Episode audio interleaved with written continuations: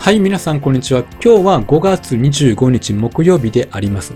今日は NVIDIA の決算が日本株へ与える影響が大きかった日となりました。あと、アドバンテストが大幅上昇となり、日経平均への寄与度トップとなりました。そして、主体別売買状況も出ているので、そのあたり含めて見ていきますので、ぜひ最後までよろしくお願いいたします。はい、まず日経平均見ていきます。今日は3801円。プラス118円ということで上昇に転じております。今日は日経平均だけ上げていて、その要因は NVIDIA の決算が好感されて、日本の半導体銘柄の買いにつながったということであります。特に寄与度トップ、アドバンテストが154円日経平均を押し上げています。そして東京エレクトロンが55円押し上げています。今日の日経平均の上昇が118円ということなので、ほぼこの2銘柄で押し上げたような感じになっております。で、面白いもので、2日前はこのように半導体の輸出規制が懸念されて、この2銘柄が寄与度買いとなっていました。で、日経平均の調整が入るきっかけとなったわけでありました。今日はもっとその真逆で大幅上昇となったということであります。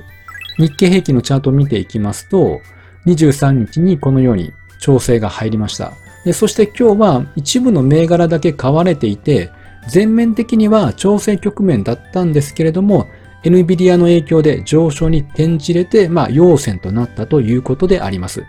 先週も日経平均の上昇は強かったです。で、それを支えていたのは海外投資家の買いであります。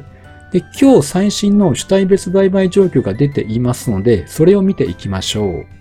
5月19日の週は日経平均が約33年ぶりに高値圏に浮上した週であります。海外投資家はこのように8週連続で買い越しをしてきています。買い越し額は7476億円で、8週間の合計買い越し額は3兆6300億円になりました。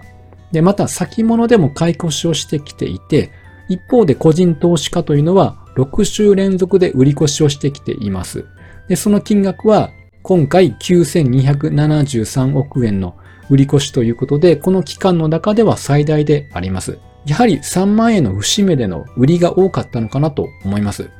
で今週は海外勢よりも個人の売りの方が大きいわけではありますが、これは売買の差額になっております。こちらが主体別売買状況のプライムの詳細になっております。このようにまあ個人と海外投資家別々に分かれていて、この比率を見てみると、海外投資家がだいたい7割日本株を売買している。そして個人投資家はだいたい2割程度売買しているということがわかります。で、そして海外投資家の買いの金額が約12兆5800億円。そして売っているのが約11兆8600億円。で、その差額が、まあ、買い越しになっているということであります。一方、個人投資家は約3.5兆の買い、約4.4兆の売り。その差額がこちらの金額になっております。まあ、明らかに海外投資家の資金の規模が大きいのがわかります。つまり個人投資家は約4.4兆売ってきているけれども、海外投資家は約12兆強買ってきているということであります。で海外投資家のこの売りというのはおそらく利益確定だと思われます。では今日の日経平均上昇に寄与した NVIDIA の件を見ていきましょう。はい、まず23年2月から4月期の決算が純利益前年同期比で26%増加の20億4300万ドルになりました。で、これは主力のゲーム向けの半導体は減ったんですけども、収益性の高い生成 AI 向けの製品が伸びて増益を確保したということであります。AI 用の半導体はゲーム用半導体の5倍から10倍程度の値段で販売されているケースもあるので、低迷しているゲーム用の一部を AI 向けに方向転換していると言われています。で、この AI の半導体というのは GPU と言って、これが膨大なデータを扱う生成 AI の学習向けの用途で注目されてきています。チャット GPT にも必要とされていて、AI に向け高速化した GPU の新製品 H100 シリーズを投入してきていて、テック各社の調達合戦の様相を帯びているということであります。で、この結果を受けて時間外取引で NVIDIA の株価は約28%上昇し、それを日本株が受け継いだということになります。はい。では、アドバンテストのチャートを見ていきましょう。今日は16,340円。なんと、プラス16.22%の上昇となりました。アドバンテストは4月下旬に通期の決算を発表しておりまして、24年の最終利益の見通しが40%減少ということで、まあ、このように売られました。株価は1万円前後まで下落しました。まさかその内容からこのように高値を取ってくるとは想像もできなかったんですけども、今日は大陽線となり見事な上昇となりました。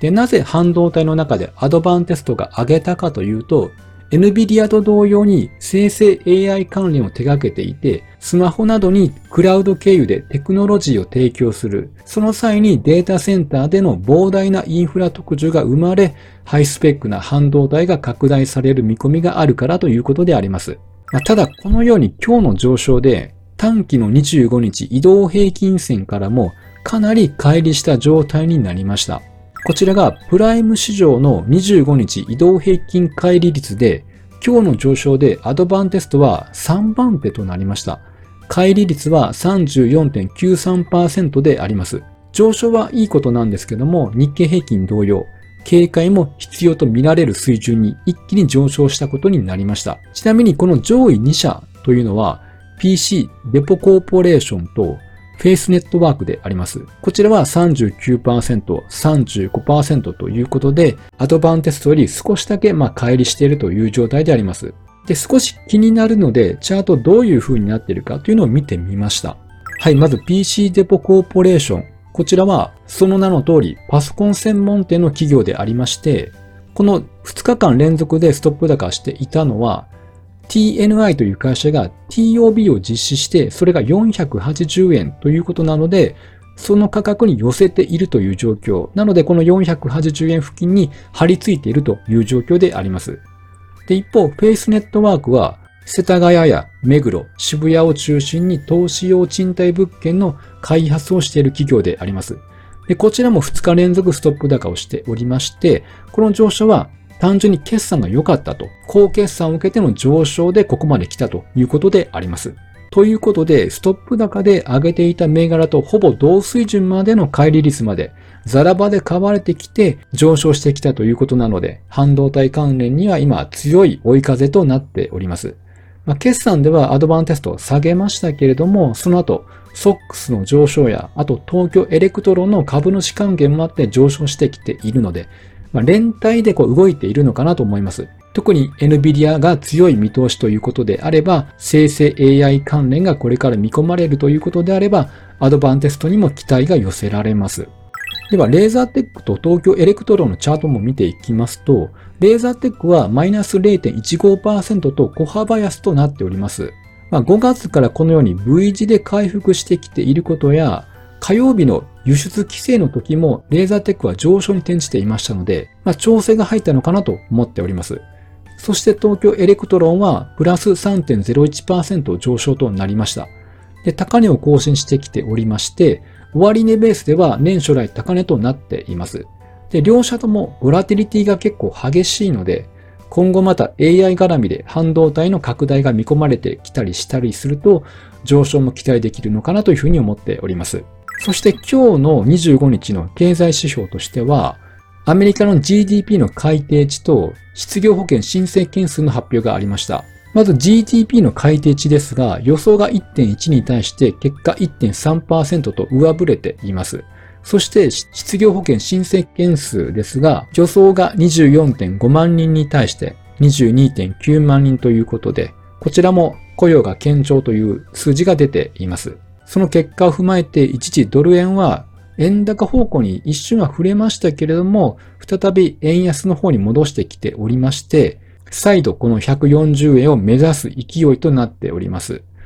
まあ、実際物価高や雇用堅調ということなので、6月の FOMC では利上げはないとは思うんですけれども、年内の利上げがひょっとしたらあるかもしれないという見方も出てきているので、そのあたりも注目になってくるのかなというふうに思います。はい。ということで今日は以上となります。ぜひ高評価ボタンや、あとチャンネル登録、ぜひよろしくお願いいたします。